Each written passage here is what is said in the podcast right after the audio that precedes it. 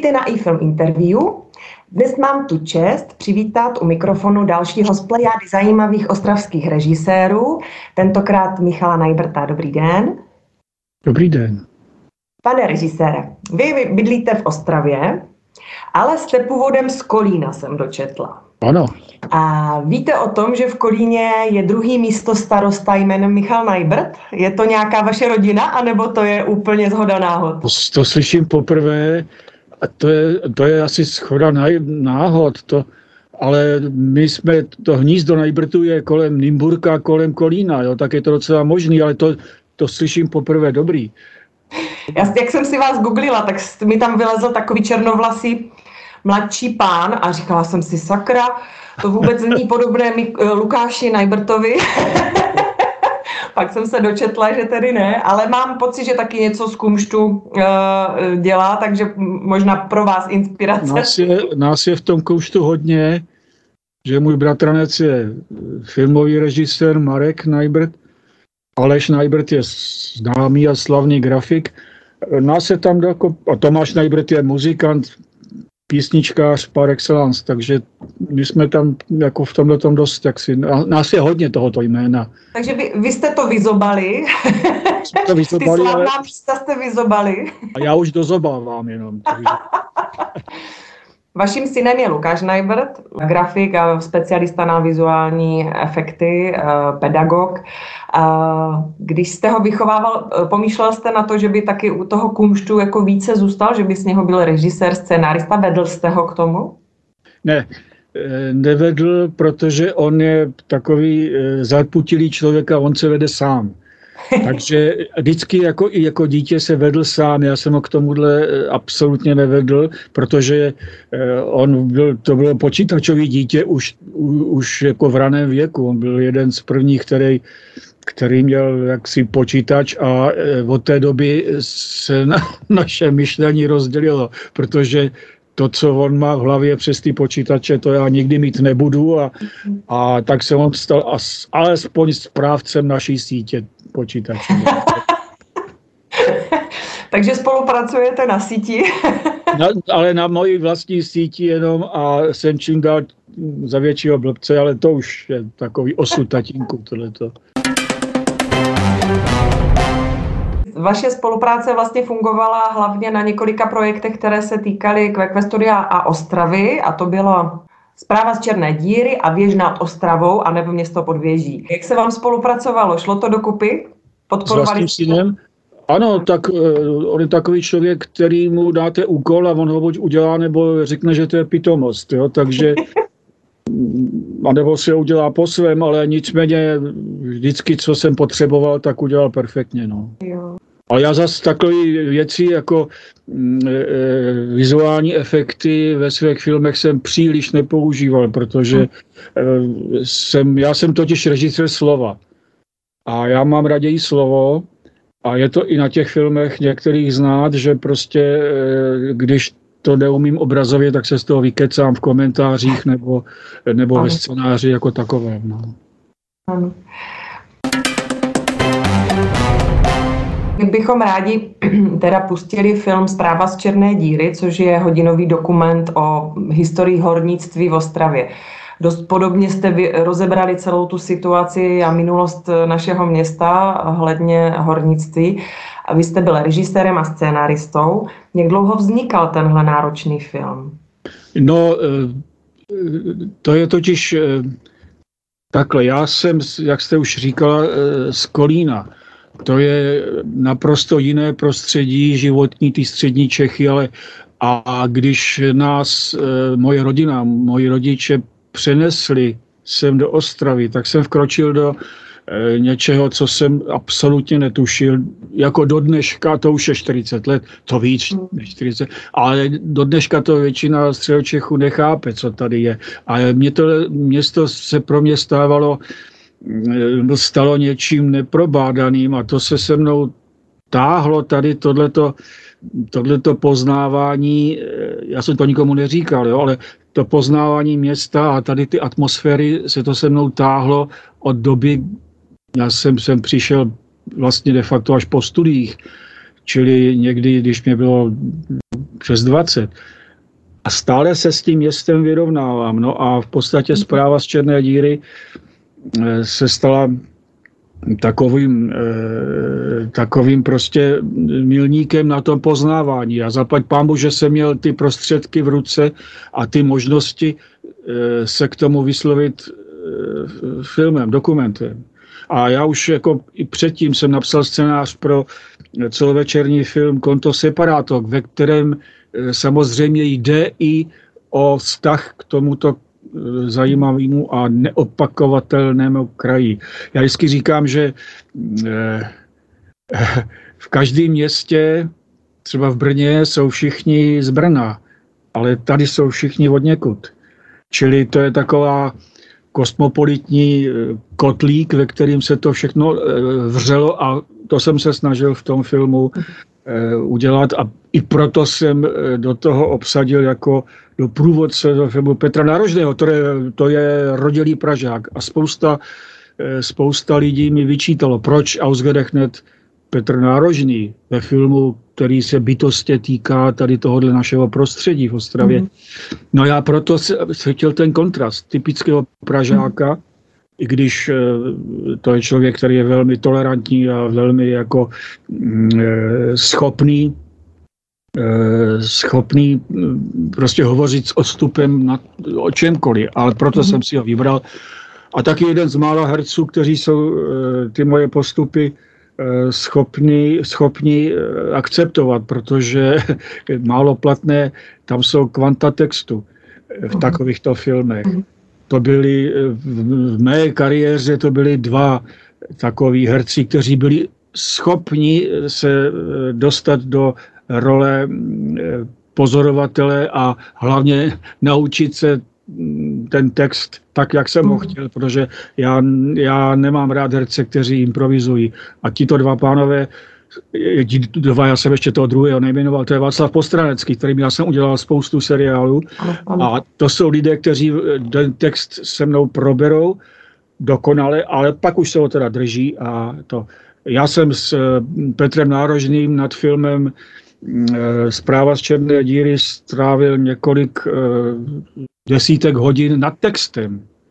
A to je akurátní člověk, taky se mu říká, taky se mu říká pruský důstojník, akurátní člověk, který e, bazíruje na, na spojkách. On se mě ptal, proč tam je avšak ani a ne ale. Čili e, takovéhle věci to... No a samotný, e, samotný film jsem e, v podstatě koncipoval tak jako všechny, z důkladných rešerší a, a tak dále. Čili a měl jsem k tomu i spoustu jaksi odborníků, eh, někteří jsou v tom filmu, eh, hovoří, eh, kteří mají tu Ostravu pod kůží a kteří prostě jsem je, snažil jsem se, aby se vypovídali z toho stavu k tomuhle místu a k, k té černé díře. Pochopil jste, Ostravu? Pochopil jste tu ostravskou mentalitu po té, co já jste... Myslím, jo, já si myslím, že jsem to pochopil a čím jsem starší, tak mám pocit, že jsem to nepochopil. že, to je, že to je strašně eh, že to je strašně složitá záležitost. To je prostě mm, eh, to je prostě něco, co musíte stále zkoumat, aspoň pro mě. Já jsem si myslel, že, to je, že jsem se s tím vypořádal, ale jak tak stárnu, tak mám pocit, že ne. To je genetika.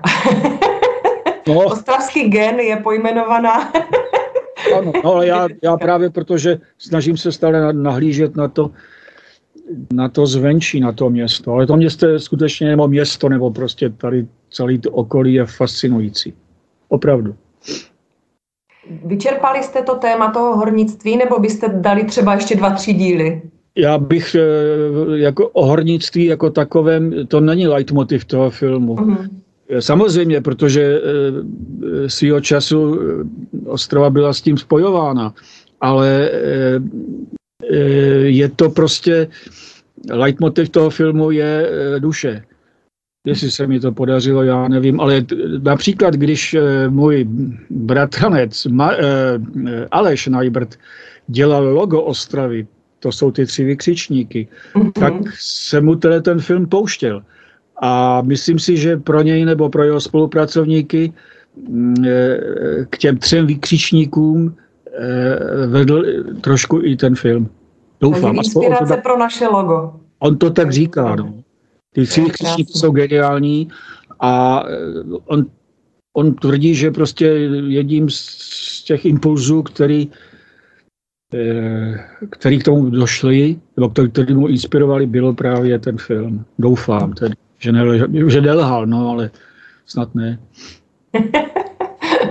Krásná práce. Ve filmu vystupuje také uh, Oldřich uh, Matušínský, který tam mm, sehrál roli jakésiho hornického barda, který tam komentuje, glosuje, tam mm, jako on kdyby hornic... takový, on takový byl, že jo. jo. Prostě, Takže moc nehraje, je, je tam. No, to on se sice Ale uh, v jednom jako záběru on tam uh, vlastně přirovnává hornickou vlajku k takovému jednomu alkoholickému nápoji. Je to Fernet se zelenou, zelená dole jako hustčí kapal na Fernet nahoře. Ochutnal jste to? Samozřejmě, to, jako to si režisér a autor musí prožít tady tohleto. Několikrát, protože jsem to na poprvé nepochopil, na druhé jenom trošku a až u třetího panáka jsem si uvědomil, o co vlastně jde. Samozřejmě i s Petrem Nárožným jsme to ochutnávali, tady to, tu, tu hornickou trikoloru. Ale to není uh, pana Matušinského vynález, to, je, to tady se traduje dlouho. No. Ano. Já jsem jenom tak chtěla, aby diváci ovoněli právě, že, že film nebude jenom uh, krutá dokumentaristika, ale že v tom bude i zábava. no tak to jsme chtěli, protože že jo, svým způsobem je Petr Nárožený komik. Svým způsobem, on to nemá rád, ale mm, takže proto jsem uh, chtěl, aby to dostal, přeci tady ten život je, je taky strandovní, není to jenom, jak si představují mnozí jiní, Eh, na západ od nás, eh, že se tady jenom fárá, do deška si to myslí. No. Mm, vytvořil jste samozřejmě další řádku, nesčetnou řádku filmů, dokumentů a publicistických pořadů a v mnohé z nich jste byl dramaturgem. A já jsem si vždycky kladla otázku, že vlastně je jasné, že vím, co je dramaturg, ale co vlastně konkrétně má dramaturg na filmu nebo pořadu na starost? eh, ona dneska ten dramaturg televizi už je asi něco jiného, než to bylo za nás. Teď pominu politické pozadí, které samozřejmě existovalo v časech, eh, v časech eh, takzvané normalizace a já jsem bohužel zažil eh, ten čas normalizace v československé, později v české televizi samozřejmě, ale nás to vůbec ani, ani moc nezajímalo protože my jsme byli šťastní za tu práci.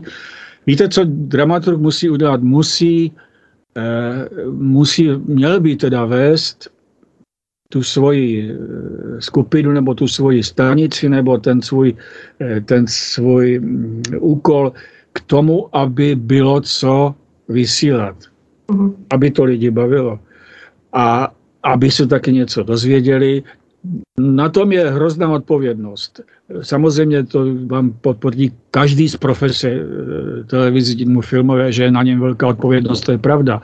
Ale tady jsme vlastně vycházeli, s tím, eh, vycházeli z toho, že musíme najít dobré autory, musíme najít eh, prostě někoho, kdo tu, eh, buď je to vaše myšlenka, nebo si tu myšlenku vezmete za svou od autorů a tak dále a přivedete ji na svět. Eh, samozřejmě většinou práci má už potom režisér, ale dramaturg který by měl být tím prvním hybatelem, který eh, na tom, na tom vlastně pracuje a který prostě ten impuls, ten první, ten, ten, jak se to říká v kulečníku, no ten první šťouch, tomu dá. Jo, pak už se to veze, pak už je, nastupují další profese a tady v Ostravě eh, jsme měli štěstí.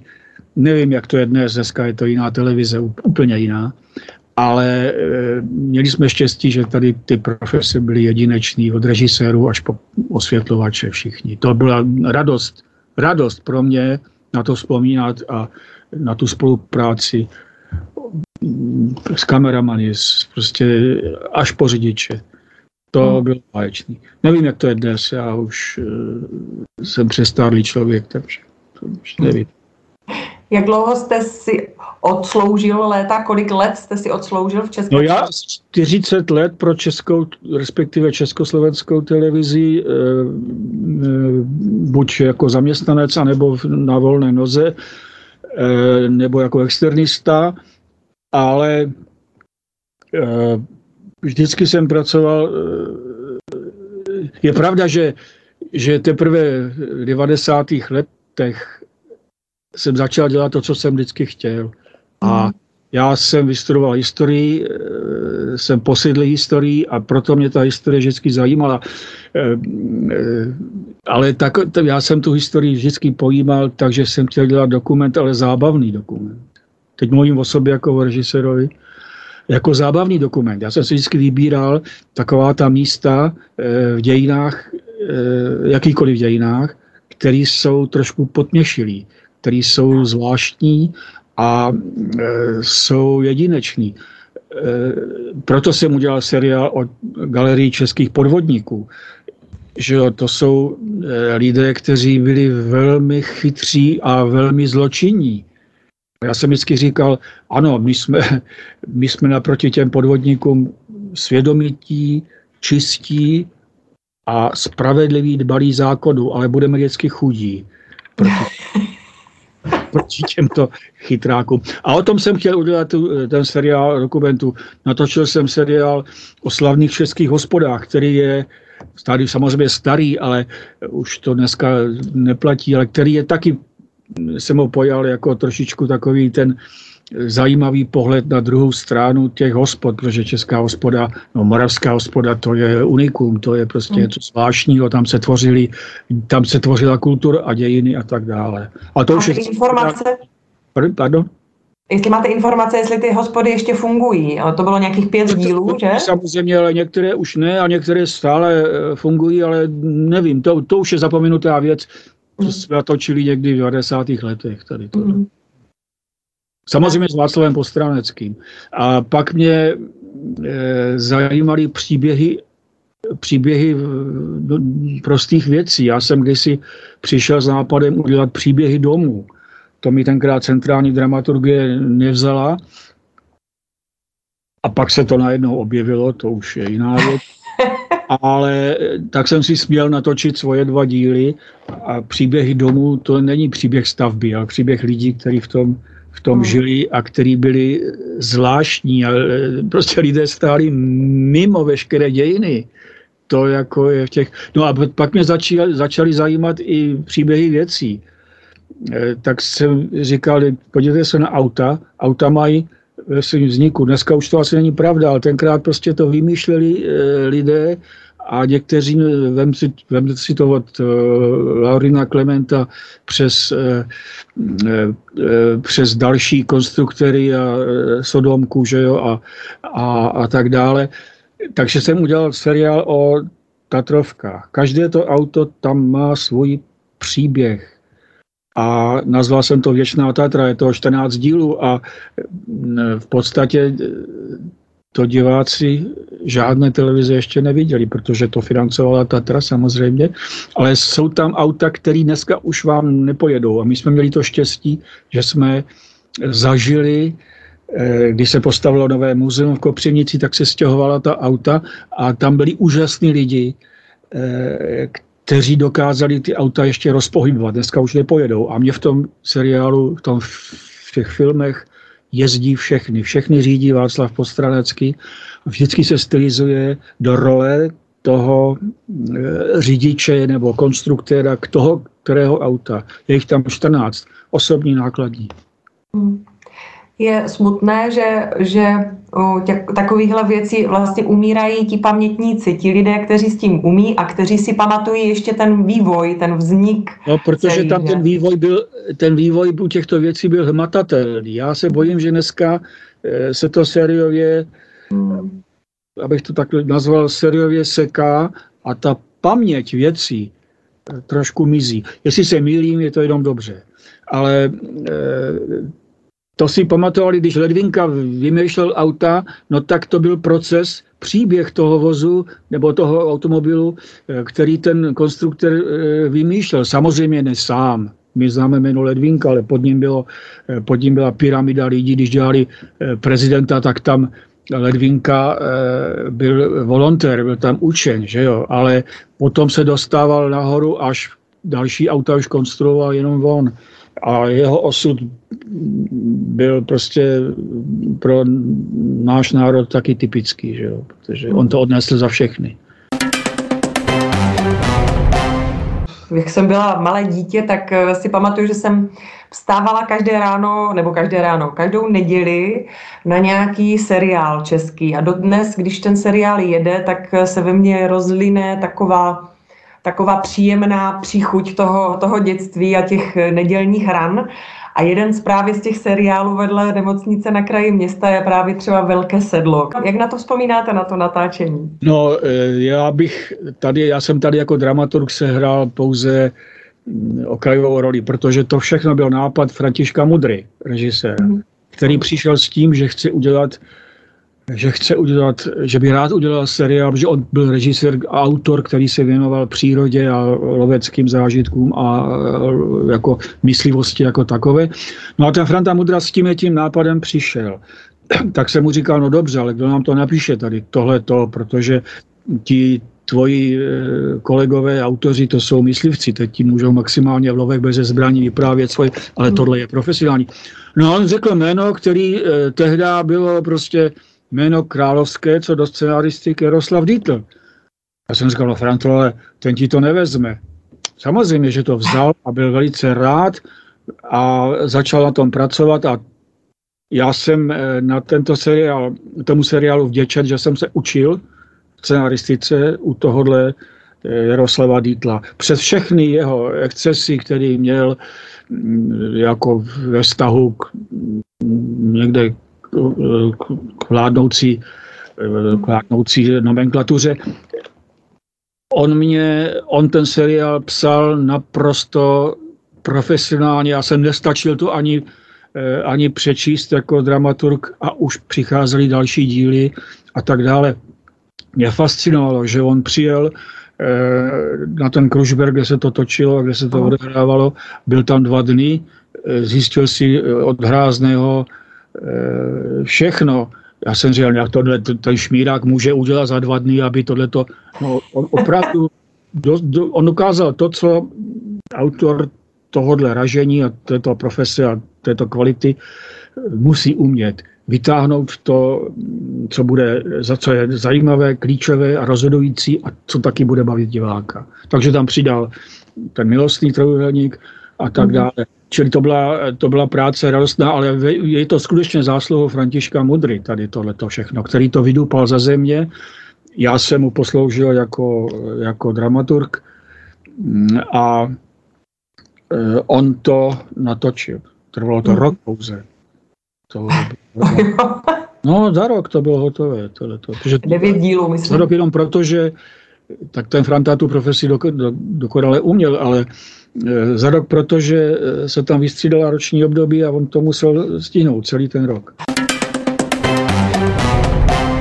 Ještě musím vzpomenout na váš populární uh, pořad v televizi, jmenoval se Můj táta byl. Ano. Já jsem si to teďka pouštěla, protože samozřejmě jsem nevěděla, o co se jedná hrozně mě pobavila myšlenka, eh, jako kdyby přenést tenhle ten pořad do dnešní doby, že by to ne, nemusel být špatný formát.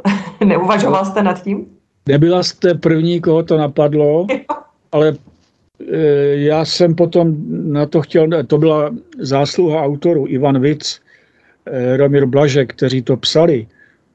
A já jsem byl tedy moderátorem toho, ale zároveň dramaturgem, protože to přes země chodilo, ty scénáře. E, a pak jsem na to navázal e, seriálem, který se jmenoval Dobrá parta. Samozřejmě už nebyl tak zajímavý, protože e, co diváka v televizi ten hrá zajímalo nejvíc. A do dneška rodina. A Dobrá parta to už byly party profesní, zájmové a tak dále. Ale nic, my jsme na to chtěli navázat a napadlo mě udělat to dneska. No ale mm, pouze napadlo, no tak nic se nestalo. Třeba se dívá nějaký producent teďka.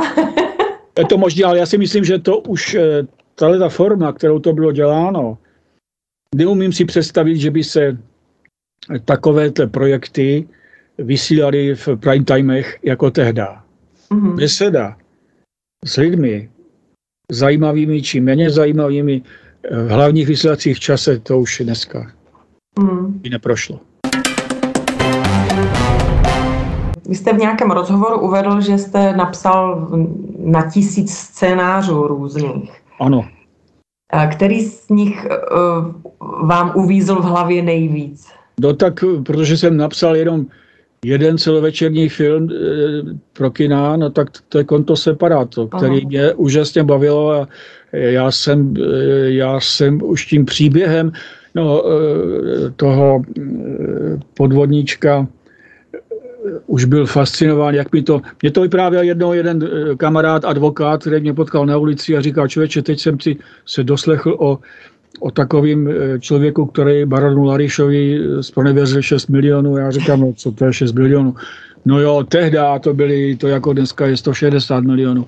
No a který mu je ukradl, ale zajímavým způsobem. To byl prostě úžasný, úžasný člověk a já jsem to začal psát a strávil jsem v archivu, protože já jsem našel celý ten celý ten jeho proces soudní, kde je vypsáno všechno, tak na mě dýchla ta, ta historie těch 20. Eh, let a měl jsem připraveno úplně, úplně fascinovaně, když najdete eh, ve složce, archivní složce toho procesu eh, jízdenky do Prahy a zpátky, to je, to prostě vás najednou hmatáte na něco konkrétního. Jo? Tam schromáždili v těch spisech všechno, co se týkalo zajíčka. A hmm. zajíček podepsal květiny pro nějakou paní, že to byl obrovský děvkař. A e, zajímavá je, jestli jste ten film viděla, tam je zajímavá e, historka s jeho archivem. To je prostě něco tak pikantního.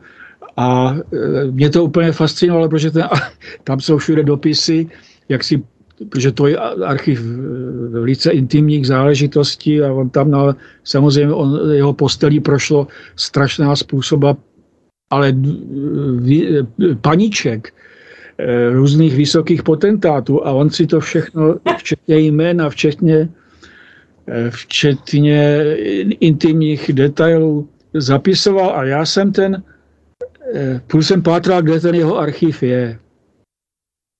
A našel jsem ve spisech, ve spisech jsem našel dopisy policejních ředitelů, zemského policejního ředitele Brno, eh, Ostravy, Opavy, a všichni si to posílali, protože to bylo pikantní čtení a posílali si to zpátky. A já jsem si myslel, že to zmizelo, že to někdo zabal, zbalil tedy, uh-huh. protože furt si to posílali sem a tam a roz, rozčilovali se nad tím, a hlavně, že to každý měl 14 dní u sebe, než si to prostudoval a rozčilovali si, jak je to nemravné a posílali si to dál. No tak si představte, že v Ostravském muzeu byla e, výstava první republice a tam e, dokumentovali ten, e, ten případ Zajíčkův. No a tam ta sbírka byla. A já jsem ji nenašel, a našel jsem ji až tam v tom, ale to nevadí, my jsme si ji vyrobili v ekvizdáři, nám to vyrobili. Jako, takže to, jo, vady, tak to, bylo hezké, to byla hezká práce, hezká práce i, i na place, to mm. bylo báječný a že ho zase s tím Vaškem Postraneckým, který mm. pojal s elegancí obrovskou. No. Takže vaším oblíbencem je Vašek Postranecký, Petr no, ne, Národný? Ano, byl, byl, byl, bohužel byl, no. Eh, tak. Ale měl jsem víc takových, eh, takových prostě herců, ale jak říkám, málo kdo je schopen naučit se pro dokument tohoto režení ty spousty textů a potom je hlavně interpretovat tak, jak jsem si to přál. Hrábnu teďka do, do současnosti eh, režiséři typu Hřebejk, Marhoul, Zelenka, Slama. Je někdo z těch současných režisérů, s kterým byste si ještě rád zaspolupracoval? No, samozřejmě, že bych rád, ale už na to nějak prostě nemyslím, protože dneska, dneska eh, se do toho dostat to... Víte, jaký je rozdíl mezi televizním a filmovým režisérem. Asi jako mezi malířem a malířem pokoju. Jo? To jsou malíři. A my jsme malíři pokoju. Ale na druhou stranu, jak často chcete originál od malíře a jak často si malujete byt. Jo. Takže to, to je v tom asi e, tenhle ten rozdíl a podle mě aspoň ti, které jste jmenovala, to je jiná sorta. A samozřejmě, že pro ně rád něco napsal, no ale to dneska už na ní. Víte, my jsme tenkrát, e, když jsme chtěli napsat, já jsem těch televizních inscenací napsal asi šest nebo sedm. A když jsme e, chtěli něco napsat, tak už bylo jasné z námětu a z toho všeho, že to můžeme psát, že to má šanci. Když to dneska to musíte napsat, pak to desetkrát přepracovat, je to rok práce a je to k ničemu. Do toho se už jako člověk, jako já, těsně před smrtí, se těžko do toho dostane. Možná byste byl správný, ten správný nosič těch námětů, když eh, máte takový dějinný přehled. No, ano, ale už mě to nějak nebaví. Jo. ještě nebaví psát, někomu posílat náměty. To jsem naposledy zkusil s námětem příběhy domů a bylo mi řečeno, že o to nemá nikdo zájem a za rok se to objevilo a bylo mi dovoleno napsat dva.